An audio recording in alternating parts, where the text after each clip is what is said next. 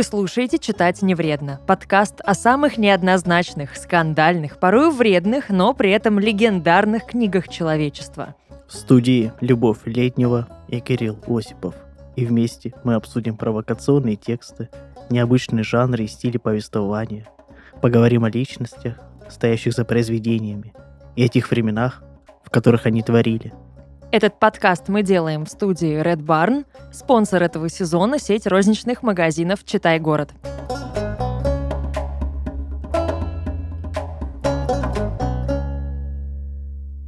Ну что, мы продолжаем наш экскурс по волнам извращенцев. извращенцев да. Сегодня у нас на нашем операционном столе лежит один хикан, забияка. Я Dead Inside, мне 8 лет. Мне 8 лет, да. Мы так вот этих всех псевдоинтеллектуалов 10 лет назад называли хипстерами.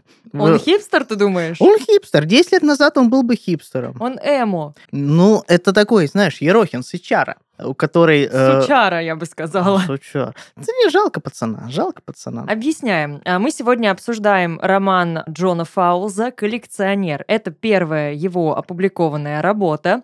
Очень такая странная, интересная, своеобразная книжечка.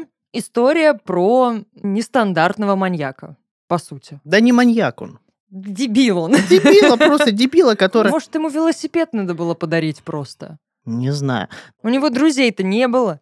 У него вообще ничего не было. У него были друзья. мозгов не было. У него только бабочки в его, бабочки. в его животе. Да. Но знаешь, вот дядя Коля Козлюк рассказывал, у него был кобеляк такой здоровенный. Вот он всех собак разгоняет, сучку видит, всех разгоняет, вот это такой, а что делать дальше не знает.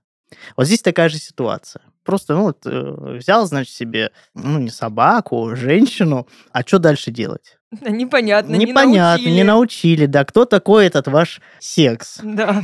Вот. И, и тут Миранда такая, я в сексе 8 лет. Да.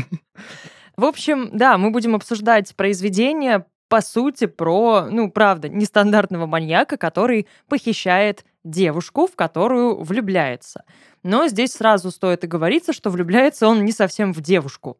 Он влюбляется в идею, в образ, потому что просто он ее увидел в окне и такой, о, какая необычная большая бабочка. Нифиговая чика для чпоканья.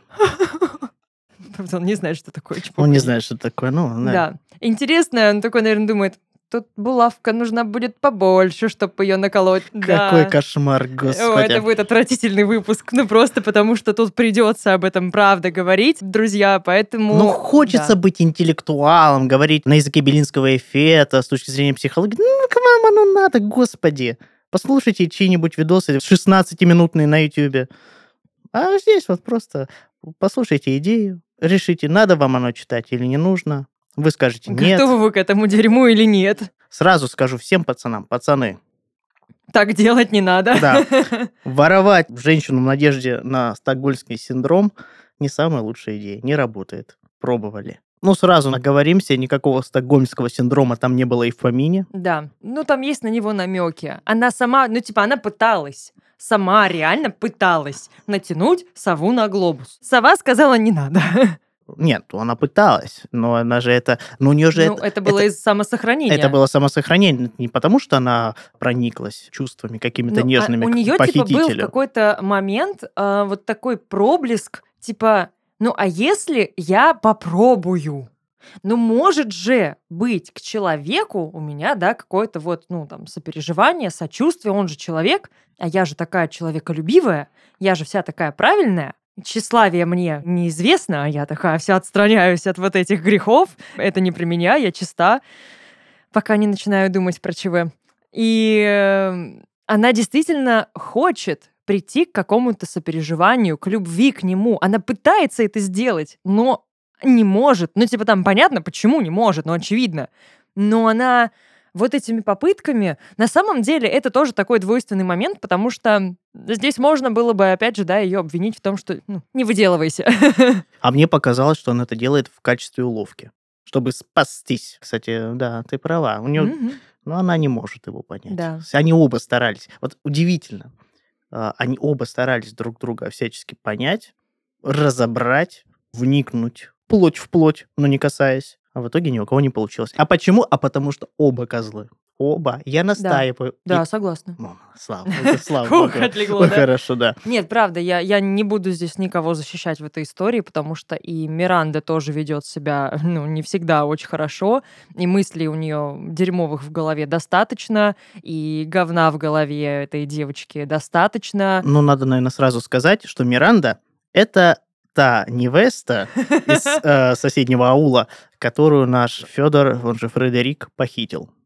Он же Фернанд Он же Фернанд, он или же, Фердинанд. он же Калибан, он же, Он же... Калиган, он же Калибас, он же Чу... Чубайс. Короче, там такие раздвоения. Билли Миллиган, в общем, опять. Опять, да, какая изъезженная тема.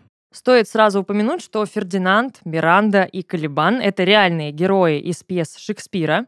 И здесь очень много аллюзий идет на эту тему. И э, очень круто, что сам Фердинанд не понимает этих состыковок, этих совпадений, а Миранда, как образованная девушка, она сразу считывает, типа, так, я Миранда, он представился Фердинандом, ха конечно, сейчас, иди ты со своим Фердинандом, ты у меня будешь Калибаном, потому что ты тоже лох. Да, речь идет о шекспировской пьесе «Буря». Кстати, трагикомедия. Трагикомедия, такой фарс, э, ну, ничего забавного вы там не найдете, как и в сне в летнюю ночь. Это комедия не в том плане, что там похихикать, поржать, это просто отсылка... Там смех сквозь слезы. Это отсылка скорее к э, форме произведения античной. Мгм. Ржать там вообще не на чем.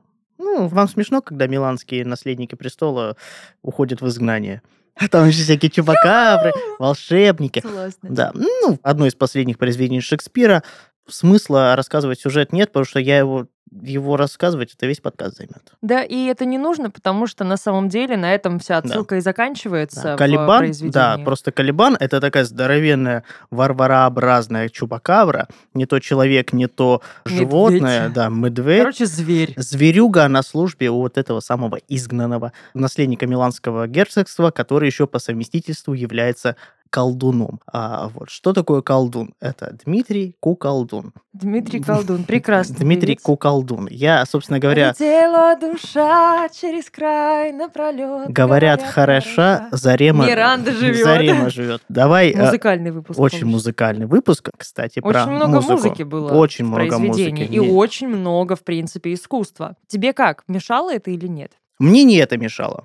Тебе мешал Фердинанд Не и мешало. Миранда. Не, знаешь, что помешало? А ничего не помешало. Отличное произведение, Да, на самом деле. я согласна. Я вот сразу скажу наперед, что советую всем почитать. Во-первых, не потому, что это какая-то культовая книженция. Мгм. Не, не, ну просто будет интересно. Необычная форма повествования. Ну, как необычно. Для тех времен, когда она вышла максимально необычная, сейчас для вас, я думаю, тоже будет, потому что вы можете сформировать свое впечатление о каждом из героев, а их тут ровно два, Ну, периодически мелькают ну, другие. э, двух главных Да. э, членов действия, э, только прочитав ее от корки до корки. Мгм. Потому что, Под конец все сильно Да. переворачивается, правда. ну давай скажем, как оно написано. В общем, искусство постмодернизма нам здесь явлено в классическом начальном представлении, и Фаулс гениально на самом деле это делает, гениально погружается в суть персонажа и выдает психологизм через повествование от лица персонажей. Половина книги у нас примерно идет от лица того самого Калибана, половина ведется от лица Миранды. Причем я где-то слышала прикольную мысль, что все строится на прямой речи. Это все речь. То есть это все транслирование мыслей, да, это не так, что автор описывает какие-то происходящие события. Нет, это все речь героев. А, Сначала нам Калибан дает понять, как он живет, как он все это видит, как реагирует на события. Потом мы читаем дневниковые записи Миранды. И здесь, на мой взгляд, я просто это низкий поклон, аплодисменты и все прочее, поклонение, насколько контрастно и по-разному рисует Фаус персонажей. Абсолютно. Здесь, по сути, показаны два мира, абсолютно разных, абсолютно Мгм. не пересекающихся. Да. И э, что характерно, мужской взгляд на вещи и женский. Именно Да. мужской, не безумца, не А идиота. всегда дуальность идет. Абсолютно. Она тут очень клево на самом деле отражается, но а, мы не можем, на мой взгляд, до конца здесь прочувствовать дуальность именно, ну, гендерную. Потому что, ну, не самый у нас персонаж такой типичный мужчина. Это раз, да, у нас скорее типичная женщина в большей или меньшей степени. Ну, и роман сам не про это. Да. А Роман это все-таки про социально-культурные Да. отношения. В своем эссе Фаулс писал, что роман про социальное неравенство, противостояние немногих и многих так называемых, Мгм. то есть интеллектуально-культурной элиты и всех остальных. Единственный вопрос, за что он так ненавидит интеллектуально-культурную элиту, что, Что ее, убивает? э, что ее изобразил, да, в таком достаточно отвратительном ключе, Ты прям настолько ее не взлюбил? нет, не то, что не взлюбил. Она, конечно, там мерзкая женщина, там сноб еще тот, загонов выше крыши, эгоизм, самовлюбленность, Ну, девочка самолю- 20 лет, что вы лицемер- хотите от нее вообще? Она еще не сформировала себя, она только все познает. Она ищет еще себе опору, она еще ее не обрела, она еще учится. И, ну, это нормально для нее. На самом деле Фаус проделал гигантскую работу, создавая подробный психологический портрет каждого персонажа.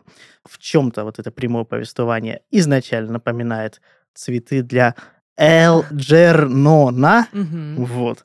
А, Но тут все немножко по-другому. Ну, здесь с другой стороны это Тут, идет, да, изнутри. и персонаж другой. Да. Не устно ограниченный.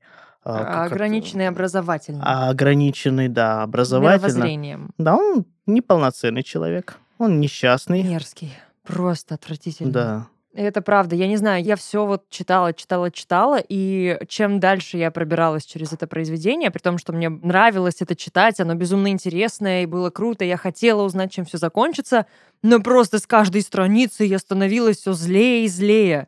И меня раздражало происходящее, ну, именно с позиции омерзения перед ним, перед тем, как можно настолько быть ну, наверное, в плане какого-то внутреннего развития ограниченным и на дне. И не стремиться ни к чему совсем. Это при том, что по первым строкам нам может показаться, Что он умный. что он умный, эдакий эрудит, не такой, как все. Да, он себя таким увлекается, считает. да, увлекается старомодными вещами. Я же говорю, ну, вспомни, что 10 лет назад творилось, господи. Так он тоже сноб. Да, ты- он- ты- ты- Они вообще ты- просто, они настолько друг друга стоят. Они как отражение друг друга, но с разных сторон, искаженные отражения. Вот если бы он Луку Мудищева почитал, было бы все проще в его жизни. Они бы сошлись. Мудищева у него внутри живет. Такое Мудищева. Какое? Расскажи, пожалуйста.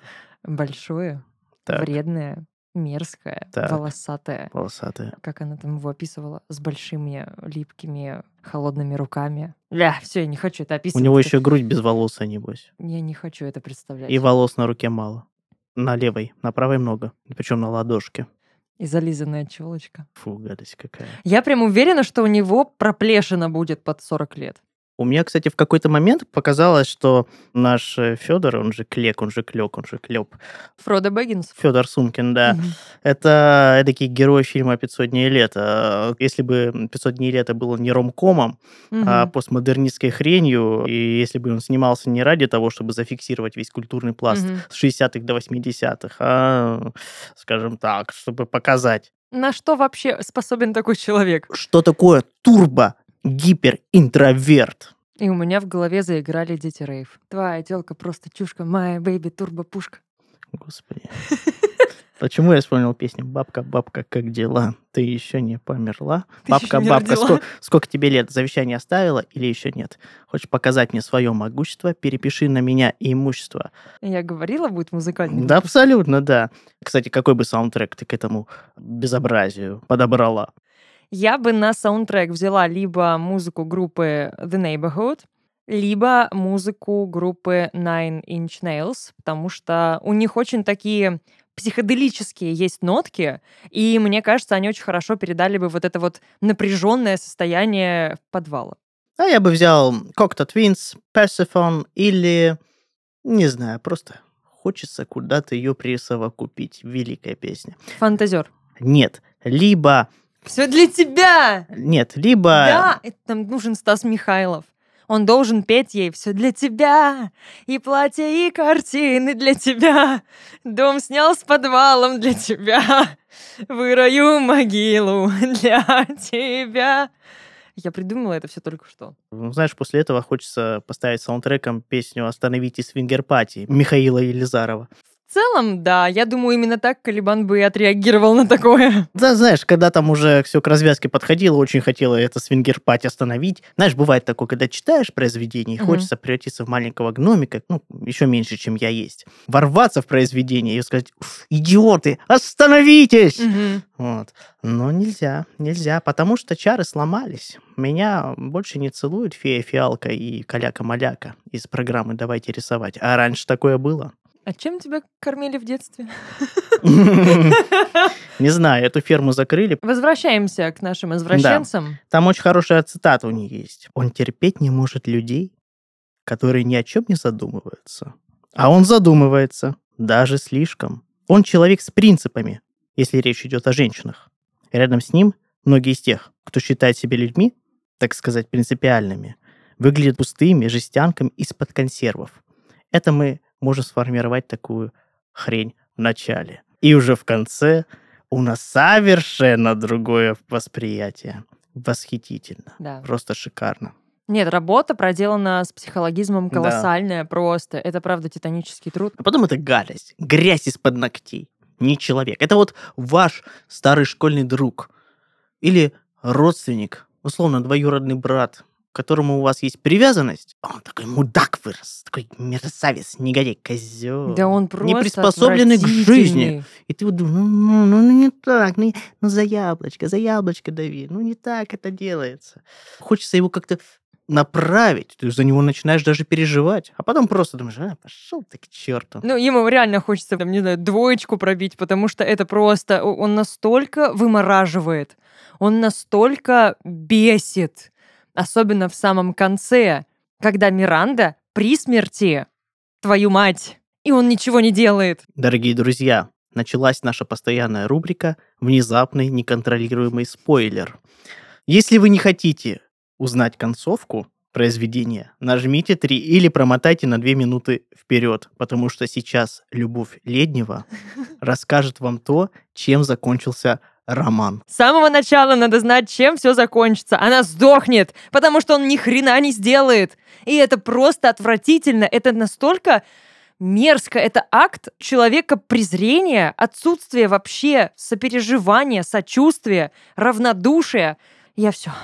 Хотя нас пытается убедить некоторыми фразами и некоторыми его... Что ему типа не все и равно. некоторым его поведением, ну, таким слабым, типа, я хочу умереть, я не могу жить без нее. Ну, слабость, вот эта бестолковая слабость. Типа, я ее довел, я с ней и уйду. Лучше Это- бы ты ее до оргазма довел. Ой. С другой стороны ринга у нас девочка-припевочка. И знаешь, она в определенный момент вызывает у меня те же ощущения и те же эмоции, что певица Валерия. Ну, вроде бы, что ее ненавидеть? Валерия офигительная. Она так шикарно выглядит. Мне не нравится, как она себя ведет. Она оскорбляет Йосю при людях. Я понимаю. Она Ну, я понимаю. говорит, что это не твое болото. «Сказочные твари», — говорит Иосиф Пригожин в своем продюсерском центре. «Вам здесь не рады». Да. Валерия, она иногда ведет себя излишне хабалисто. Вроде бы тетка классная, голос есть, песни, правда, идиотские, кроме самолета. Тик-так, тик-так, ни о чем не жалей и люби просто так. Вот. И Миранда вызывает иногда такие же ощущения, противоречивые. Вот, вот противоречивые. Нет, я понимаю. Ты попала в компанию идиотов. Это как попасть на целевое обучение в группу с кретином. Вот ничего не можешь сделать, потом все равно обязана отучиться и еще пять лет отпахать. А у тебя какие ощущения, эмоции она вызывает? Я понимаю, жалко, неприятная ситуация. А ты? Ты бы что сделала? Я бы Да. по яйцам ему дала. Три раза. И ушла бы. Конечно. Правильно. Все, мы решили этот вопрос. Ну, типа, я бы просто заперла сама его в этой комнате в какой-то момент. Такая, ну чё? Ну Может, чё? Я тебя кормить не буду. Ты себе сам там готовь, сам сри, вот, вот, вот в то ведро, сам за собой убирай.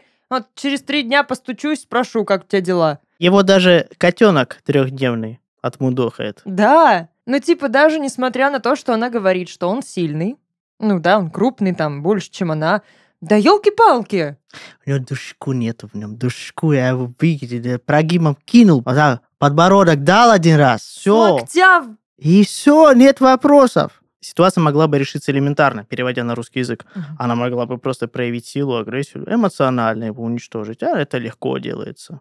Максимально. И все. Двери открыты, до свидания, женщина. Ну, она, правда, не дожимала вот эти моменты, где она могла повлиять, могла манипулировать сильнее. А почему? Потому что постмодерн. Мы начинаем заниматься всякими размышлениями, Ну, и измышлениями. она еще маленькая, на самом деле, для таких сильных манипуляций. Да, мне кажется, знаешь, когда ты начинаешь просчитывать ходы наперед, э, всячески включать свой мозг в чертогах разума, искать э, подсказки, как, э, извините меня, сломать насильника, не насильника, похитителя, не похитителя. Мгм. Ну, же, господи, самый простой пример. Проявить агрессию и силу. Потому что все, все, до свидания. Причем она же его шандарахнула один раз, а потом сама с этого испугалась. Ой, я ударил человека. Ой-ой-ой, я теперь недостойная, зато могла бы быть живой. В конце концов, там частный дом, то есть где-то есть свинарник. А как мы знаем, Она в нем и жила. что шесть свиней не оставляет Да, и следа от да. трупа. Ну, типа, елки-палки, я не знаю, меня так раздражало, что она пытается остаться святой при этом. Это глупость. Кстати, скорее всего, это ошибка Фауза. Мы много знаем примеров, когда жертвы влюблялись в похитителей. Пресловутый стокгольмский синдром. Мгм. Но здесь у нас даже не красавица и чудовище, когда чудище превращается в принца. Нет, тут просто чудище обыкновенное жило, с ним ничего не сделаешь. Да поцелуй бы не разрушил эти чары. Мгм. Я более чем уверен, что если бы там дошло все до, как это слово называется, всех, вот всех, да, если бы до него дошло, такого вот, Мгм. он бы испугался, у него бы кукуха поехала, он бы не превратился. Да у него же даже не встал бы. Не, встал бы. Нет, мы там все уже видели. Она попыталась. Не, ну извини меня. Это это просто все женщины думают, что пацанам нужен всех. Все, что нам нужно, Это Дота. Не, не дот. Это пройти диско Элизиум наконец-таки на нормальную концовку. Покушать и поспать. Вот и все. Не, ну когда Миранда начинает вот это вот ласковырявое, нежное, это ласковырявое, да. Вот когда это начинается, я плакал. Я плакал, потому что я не понимал, что происходит. А почему Миранда не может ударить? Потому что она бабочка. Бабочка — это центральная Символ центральный. символ, тотем всего произведения. Потому что наш герой, Мгм. что он делает? Что он делает? Он коллекционирует не бабушек, а бабочек. Херней страдает всю Хернёй, свою да. жизнь. Ну, Мне на самом деле очень понравилась мысль Миранды о том, что коллекционирование это, ну, типа, отвратительный признак сумасшествия определенного. Она даже проводит аллегорию с чем-то мертвым. Да. То есть он коллекционирует трупы. Не помню точно, как эта Да, цитата я тоже звучала. не вспомню. но И это правда? очень точная, да, потому что в чем символизм? Бабочки это хрупкие создания, которые живут недолго. Мгм. Их интереснее и сложнее поймать, нежели сделать э, частью коллекции. Вот они красивые, доставляют удовольствие моральное, но с ними ты ничего не сделаешь. Да, просто красиво Да. висит. Вот И- как, как взаимодействовать с чучелом? Кто-то, может быть, знает, у кого-то есть какие-то свои методы, теории. Обязательно, друзья, поделитесь, мы с удовольствием озвучим их в нашем подкасте, если нас не закроют. Вот. А, но здесь немножко другая история. Да, он выбрал самый красивый, самый большой экспонат. А толку? Вот что с ним делать? Это такая же бабочка. И здесь даже, ну, он сам понимает в какой-то момент, что что-то пошло не по плану, потому что она нифига не бабочка. Она умеет разговаривать, и она- как только она рот открывает, там, ну, туши свет, бросай гранату. Потому что она служит украшением стола. Да. И тысяча ее стоит туалет. Любой, кто заплатил, имеет все права. Но мне с тобой встречаться смысла нет. Путана, путана, путана. Ночная бабочка. Ну кто же виноват? Путана, путана, путана. Огни отелей так заманчиво горят. Если вы думали, что у Газманова нет приличных песен, Вы правы. вы правы, да. И вот Миранда становится такой большой бабочкой. На самом деле это страшно, потому что мы с самого начала понимаем, на самом деле, чем все закончится. Абсолютно. потому что постоянно говоря про бабочек, думая про бабочек, да, и рассуждая о своей коллекции, Калибан вспоминает, как ловить бабочек и что с ними надо делать. Ты берешь булавку, и ты накалываешь тело бабочки. Ты ее убиваешь. Он даже похищает Миранду с помощью хлороформа, Хлороформа. которым он усыплял бабочек. Абсолютно верно. Ну, то есть это прямая просто параллель. Он делает с Мирандой то же самое, что с бабочками. И она подчеркивает его ограниченность, Да, абсолютную тупость и узколобость. Потому что дальше своего коллекционирования, дальше своего обращения с бабочками мальчик, к сожалению, не вышел. Не И он, вырос. он ничего не знает, он ничего не умеет. И правда, вот как я уже говорила, самое для меня мерзкое, что он ни к чему не стремится. У него нет целей, у него нет желаний, ну, кроме как продолжать коллекционировать и фотографировать. Еще одна извращенная его фантазия. Ну, извращенная в том плане, как он это делает и для чего. Но одной своей цели он добился. Это не была цель, но это был очень удачный случай. Я про выигрыш дома. Ну, да. Ну, да, он выиграл не дом, он его купил А, на выиграл, выигрыш. да, выиграл на скачках На огромную сумму денег. Там, по сути, миллионы, учитывая, что он и дом купил, и фургон купил, и, и в Австралию семью отправил, и кучу шмоток там потом понакупал, и ремонт сделал. Ну, то есть там реально миллионером стал. Ставим на пятый номер. Да. Запомните. Ну, кстати, тоже, да, он разбирается в скачках. Ты же помнишь этот фрагмент, где сказано про его внезапное богатство? Это был случай. Ну да. Это была воля случая. Если бы он разбирался в скачках, это был бы человек азартный. А азартный человек, Он азартный, он азартный не настолько, чтобы... извращенно. Извращенно азартный. Понимаешь, азартные люди чаще всего это люди очень умные. Ну да. Чаще всего. Есть, конечно, идиоты, которые просто спускают деньги один за одним. Они А, находчивые. Они находчивые. Это человек, у которого мышление немножечко по-другому заточено. То есть он а, мыслит, он все равно есть какая-то аналитика. Она не приводит к успеху, вполне возможно. Она его ограничит, она может э, со стороны показаться каким-то идиотизмом. Но азартный человек это человек нервозный, человек все время суетящийся. Мгм. Здесь у нас совершенно другая картина. Ну, он противоположность. Он совершенно полная Он, противоположность. Не знаю, настолько примитивный, примерский. да. Ну просто Фаус решил, Фу. Должно быть какое-то божественное вмешательство в эту всю историю. Оно произошло. Ну зачем тратить еще 50 страниц, чтобы расписывать, придумывать, как он получил эти Ну да. самые деньги? Хотя можно было бы придумать, что он какой-то наследник, богатый племянник. Да. Да. В нашем подкасте есть рубрика «Читать полезно», которую мы подготовили вместе с друзьями из «Читай города». В ней мы расскажем вам о том, как чтение влияет на наш организм и почему читать классно. Поехали! Книголюбы делятся на два типа. Те, кто предпочитает электронные книги, и те, кто читает бумажные издания. Разумеется, у электронной книги есть свои преимущества. Она компактная, с большим количеством памяти и не требует дополнительного освещения. Но у них есть и огромный недостаток – воздействие голубого света на глаза читающего. Синий свет, который издают смартфоны, планшеты и прочие гаджеты, влияет на наши глаза. Он вызывает синдром сухого глаза, раздражение и может даже стать причиной бессонницы. Именно поэтому мы рекомендуем читать бумажные книги. Сегодня существует очень много изданий с разным размером шрифта, в твердой и мягкой обложке, в различном переводе и в оригинале. Поэтому найти свою книгу и собрать целую библиотеку не только интересно, но и полезно для зрения. Вы можете любить детективы или триллеры, читать одну биографию за другой. А может, вы любите листать яркие комиксы, полные иллюстраций? Вне зависимости от ваших интересов, в магазине «Читай города» вы найдете то, что вам будет по душе. Например, роман Алексея Поляринова «Риф», который подойдет любителям мистики. В этой книге древние ритуалы смешиваются с современностью, а остроактуальные сюжеты – с мифологией.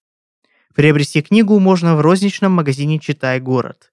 Внимание! Книга предназначена для читателей старше 18 лет.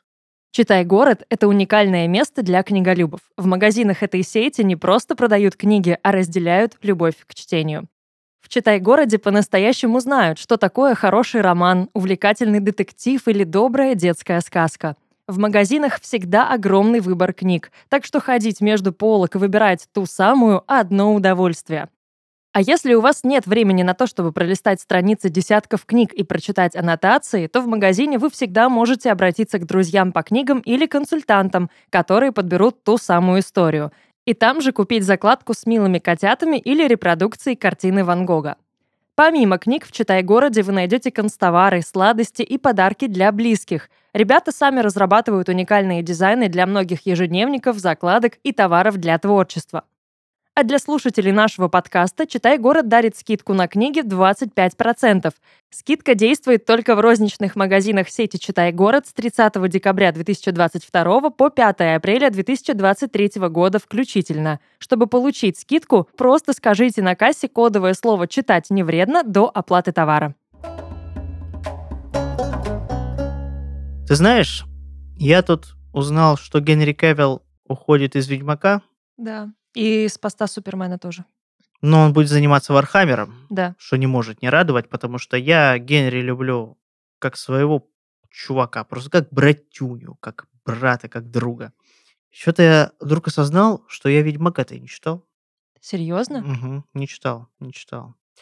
Я Волкодава когда-то читал, а Ведьмака нет. Ну, ты можешь. Я купил Купил. первую книжку. Ты решил не брать все сразу, да? Все сразу не потому, что решил посмотреть, понравится, не понравится. Мгм.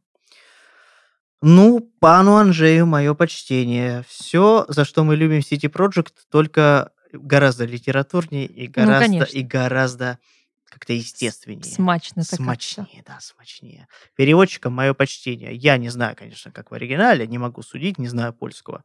Но удовольствие получил.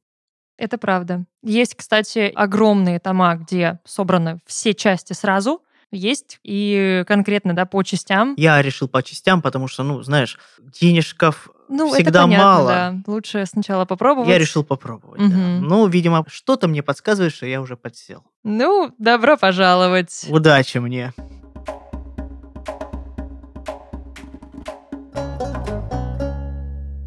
Конфликт между Мирандой и Калибаном, он строится на сразу нескольких уровнях, на нескольких пластах. И противопоставление их, оно очень глубокое. Сначала мы просто думаем о том, что они разные по характеру, потому в какой среде они выросли. Э, да, там Миранда из состоятельной семьи, более-менее. Калибан из какой-то совсем странной, стрёмной семьи. Там еще семья тоже отбитая на всю голову. Он не мог получиться другим, походу, в этой семье.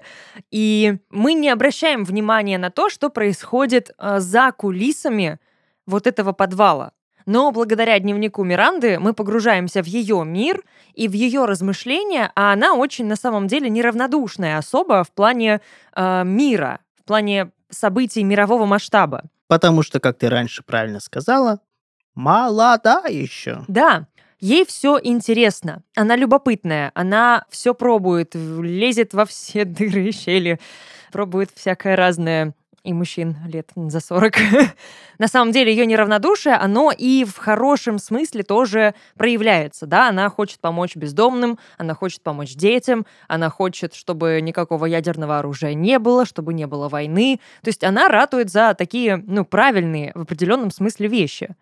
Общечеловеческие банальные ценности. Да, но настолько иногда она перегибает с этим. Ну, она еще... Это максимализм юношеский, Абсолютно. по сути. Детство, детство. Да. Она еще, более того, задумывается о том, могла бы ли она быть с нашим колебасом. М, Вот эта фраза «все равно я не могла бы с уважением относиться к человеку, к мужчине, особенно если бы он только и делал, что стремился своими поступками мне угодить.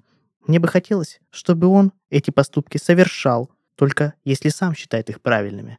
Вообще омерзительная фраза этой серии «Мужчина должен быть, мужчина должен быть». Но она говорит о том, что она размышляла об этом. Мгм. То есть она думала. А может быть... Ну, да, отсутствие опыта. Ну, Ну, а, давай. я ее в определенном смысле понимаю, потому что ну, я могла бы оказаться на ее месте. Есть у меня одна история, но есть в ней нюанс. Отбивочка? Есть ней нюанс, мы никогда не были знакомы лично, вживую, с человеком, о котором я могла бы рассказать. Я не буду вдаваться в подробности этой истории, но я лично знакома с этим характером. И это очень сложно. Но вот в отличие от Калибана, мой знакомый, он агрессивен. И у него и сексуальные извращения тоже присутствуют. То есть он еще опаснее, чем Калибан. Это страшно. И понимая, что этот человек страшен и опасен, и ты хрен знаешь, что он может сделать, ты действительно начинаешь думать о том, как безопаснее прогнуться То есть подчиниться Да, от греха подальше. да. И вот эта безнадежность и безвыходность и понимание, что тебе нужно поступить со своими принципами, своей гордостью, каким-то своим «я», ради того, чтобы просто ну, вынырнуть из этого дерьма, не сильно воняя, не полностью будучи в этом дерьме, это тяжело. И поэтому мне было еще сложнее читать эту книгу. Я очень глубоко сопереживала Миранде, потому что я понимала, где она находится. Наверное, я здесь даже понимала это лучше, чем Фаулс. И, ну, мне было иногда и понятно, и непонятно, потому что, ну, сейчас, да, в своем уже каком-то состоянии, со своим опытом, возрастом и знаниями, я, конечно, бы боролась. Я, конечно, бы сразу там чепалах выдала, еще что-нибудь. Одним словом, у тебя поэтому такая неконтролируемая агрессия Да. к персонажу. Я действительно здесь, наверное, да, ну, перекладываю свои какие-то Свои впечатления, свои впечатления, свои переживания. знания, свой Да. опыт на него, и поэтому настолько он для меня омерзителен. Это сложно. И я не представляю, каково, наверное, читать такое, ну, тем, кто подобное пережил. Это очень И тяжело. это страшно. Поэтому эта книга далеко не для всех.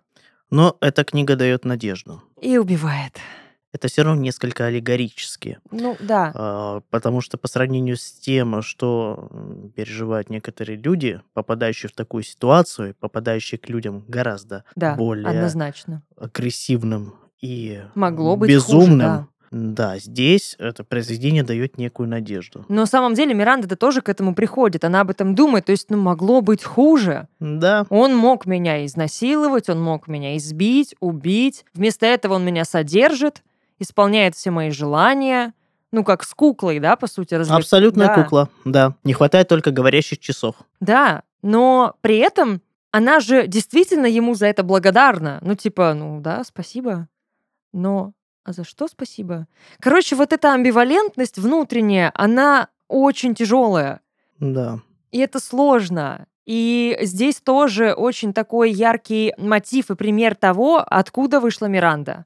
Она выходит из достаточно элитарного, интеллигентного общества, в котором все эмоциональны, сопереживающие, у них богатый эмоциональный бэкграунд и эмоциональное образование, если можно так сказать. Потому что на примере Калибана мы видим абсолютную аморфность и импотенцию эмоциональную. Согласен. Он абсолютно не способен сочувствовать, сопереживать и чувствовать в принципе. Хотя, мне кажется, если бы он написал это произведение на 5 лет позже, или даже на 6, и продолжал тонко анализировать общество, то она была бы совершенно другим персонажем. Да. Если бы она вышла из этих кругов, это был бы более агрессивный, более самостоятельный, а, возможно, более сумасбродный персонаж, у которого было бы больше шансов свести с ума Калибана. Мгм. Я, конечно, впечатлен твоей историей, это жутко. Я могу сказать, что я на своем жизненном пути встречал таких людей, как наш Калибан или Калибан, как хотите, как вам нравится. Глубоко несчастные люди, эдакие сычи, ерохины, интроверты сотого левела, люди не приспособленные не то чтобы к миру, К обществу. и даже не к обществу. Самое страшное Да, к самим себе, кстати. к самим себе, и что еще страшнее, они лишены начисто гибкости. Мгм. То есть они не приспособлены к переменам. Да. Человек, какого бы возраста он ни был, какого бы склада ума и социального слоя, все равно так или иначе тварь очень, очень цепляющаяся за жизнь. Мгм. Наш Калибан эти люди тоже цепляются, но По-своему. по-своему, но пальцы у них скользят. Очень. Если только не повезет. Здесь мы видим пример такого везучего Мгм. безумца. Этому персонажу можно найти диагноз, оправдание. Не будем этим заниматься, это уже Мгм. философия абсолютная. Проблема в том, что таких людей очень жалко, потому что здесь мы видим крайний случай. В жизни это невозможно. Практически невозможно. Может быть, где-то были подобные прецеденты. Но такие люди глубоко несчастные, Они... отшельники. Да, они, на мой взгляд, не Отшельники. способны решиться на это, потому Да. что для этого им действительно нужно подойти к другому человеку Для этого и взаимодействовать с ним. это, какой бы он ни был, это поступок. Да, а Решиться они не могут. на такой поступок. Извините меня, ну, ты не можешь с девочкой познакомиться Мгм. э, в жопу пьяный.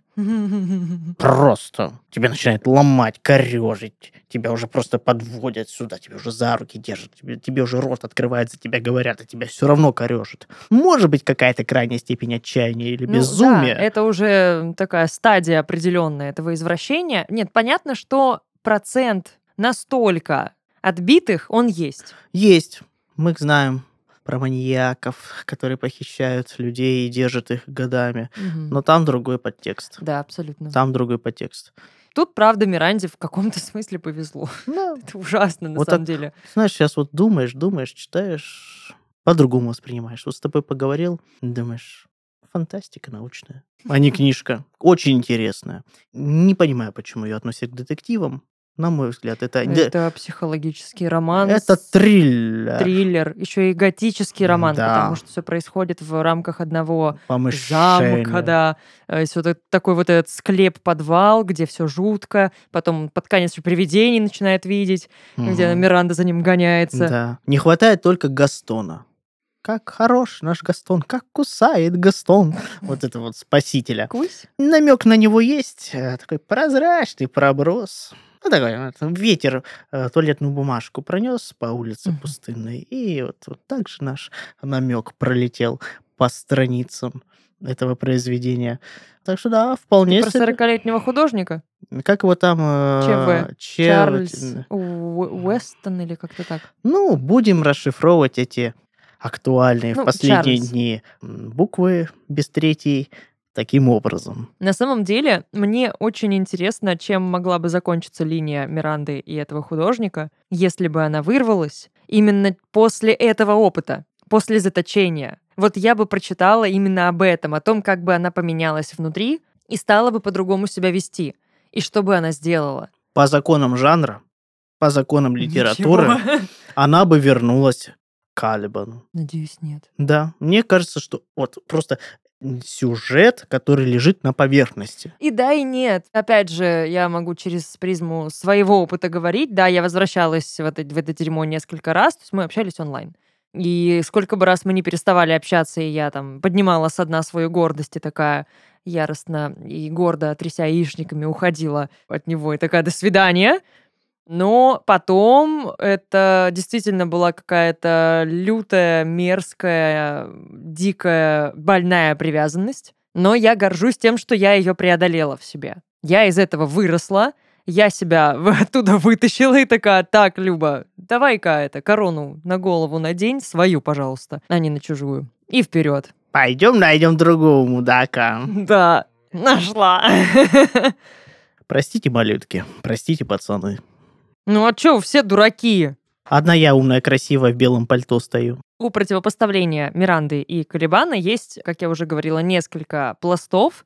Один из них — это социальное неравенство. И это главная тема этого произведения, как ни странно. Хотя, да, сначала мы думаем, ну, это просто вот эта вот история про похищение, стокгольмский синдром и все прочее. Нет, нифига. Это обертка. А сама-то конфетка у нас. Это конфетка! Горькая, невкусная.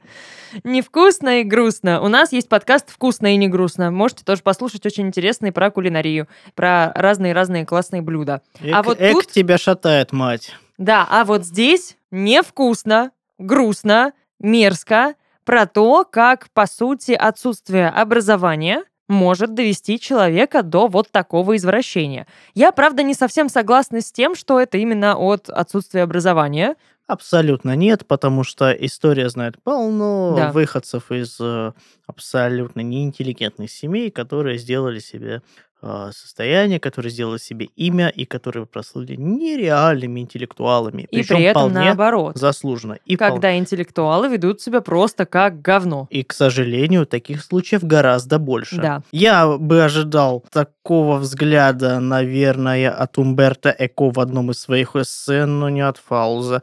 Как-то слишком уж нарочито, снобистски. Осуждаю. Ну да, но социальное неравенство, оно есть. Интеллектуалов всегда меньше, чем... И мне просто было непонятно, типа, чел, ты на чьей стороне?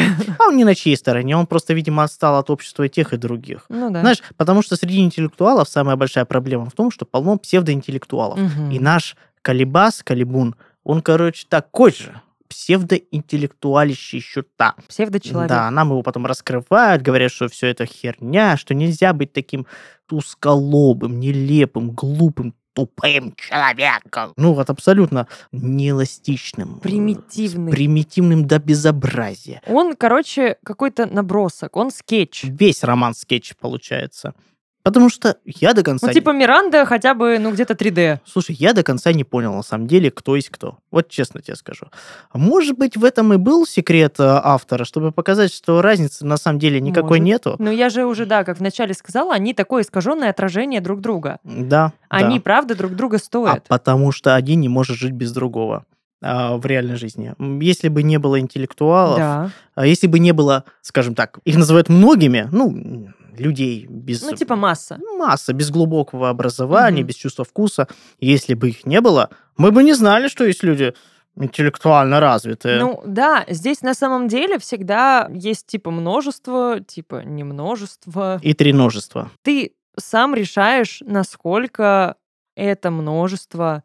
Ты сам можешь выделить сотни, миллионы категорий, да, и это множество тут же распадается, и не такое множество. Ну, не знаю, ну, это, по сути, деление стереотипное и попытка навесить ярлыки. Да, согласен. А еще самое страшное, что еще неизвестно, кто лучше. И, кстати, роман это очень хорошо показывает. Да. Потому что, ну, масса, она, конечно, управляемая, как принято считать. Она, конечно же, безумный ручей, сметающий все на свете, потребляющий все, что угодно. Но все беды-то, все вот эти вот Это продукты потребления и русло строятся как раз-таки интеллектуалами. И неизвестно, кто еще больше зла наделал. Мне, знаешь, что сейчас в голову пришло? По сути-то Фаулс говорит нам о том, что вот эти псевдоинтеллектуалы, вот это множество, да, оно загубит немногих вот этих особенных умных людей. Ну, не то чтобы даже своими руками, да, она же, по сути, просто заболевает. Ну да. Но она чахнет под давлением, под присмотром из-за него в этом замкнутом пространстве, где она не может развиваться, где она не может вы, ну, выздороветь, по сути, да, там сыро, там нет воздуха, там, ну, не грязно, он вроде как следит за чистотой, но все равно, да, это, ну, не- невозможно там нормально находиться. Она просто заболела. И если просто вот так проводить какую-то аналогию с обществом, да, которое заболевает внутри самого себя, просто изнутри гниет, и масса может помочь, может что-то сделать, но ничего не делает. Возможно. То есть интеллектуал всегда один. Один на один с собой. Один на один. э, Ну да, То есть он всегда таки воин, который восстает против толпы. ну не настолько, наверное, прямо и в лоб, но по сути, когда ты оказываешься один на один с псевдоинтеллектуалом, в каком-то смысле, получается, ты слабее него. Согласен, да. Это согласен. страшно, это стрёмно, ну, потому что вроде бы как ты должен быть, наоборот, сильнее, выше, но тут, типа, слабоумие и отвага берут верх. Но тут ведь видишь, как зависит от качеств. Зависит от твоей интеллектуальной подготовки. Если ты масса, ты повинуешься. Если ты действительно обладаешь каким-то бэкграундом, Мгм. тогда ты можешь победить. Ну вот, возможно, да, если бы она была постарше и был бы бэкграунд, Да, она бы победила. она бы победила. А она еще зародыш вот этого интеллектуала. Она слишком юна. Да. Это при том, что он... Короче, ему э, опять повезло. Ему просто везет по жизни. И он выйдет победителем из этой ситуации по той простой причине, что она в земле сырой, а он уже А он уже с новой Мирандой. приметил себе жертву. Да, жутко. Вообще, знаешь, мода на псевдоинтеллектуалов, она ведь циклична. Да. 60-е, когда всплеск культуры, когда всплеск благополучия, всегда идет мода на псевдоинтеллектуалов. Точнее, не на них, а всегда модно становиться псевдоинтеллектуалом. У нас последний такой пик был в середине прошлого десятилетия. Их было очень много.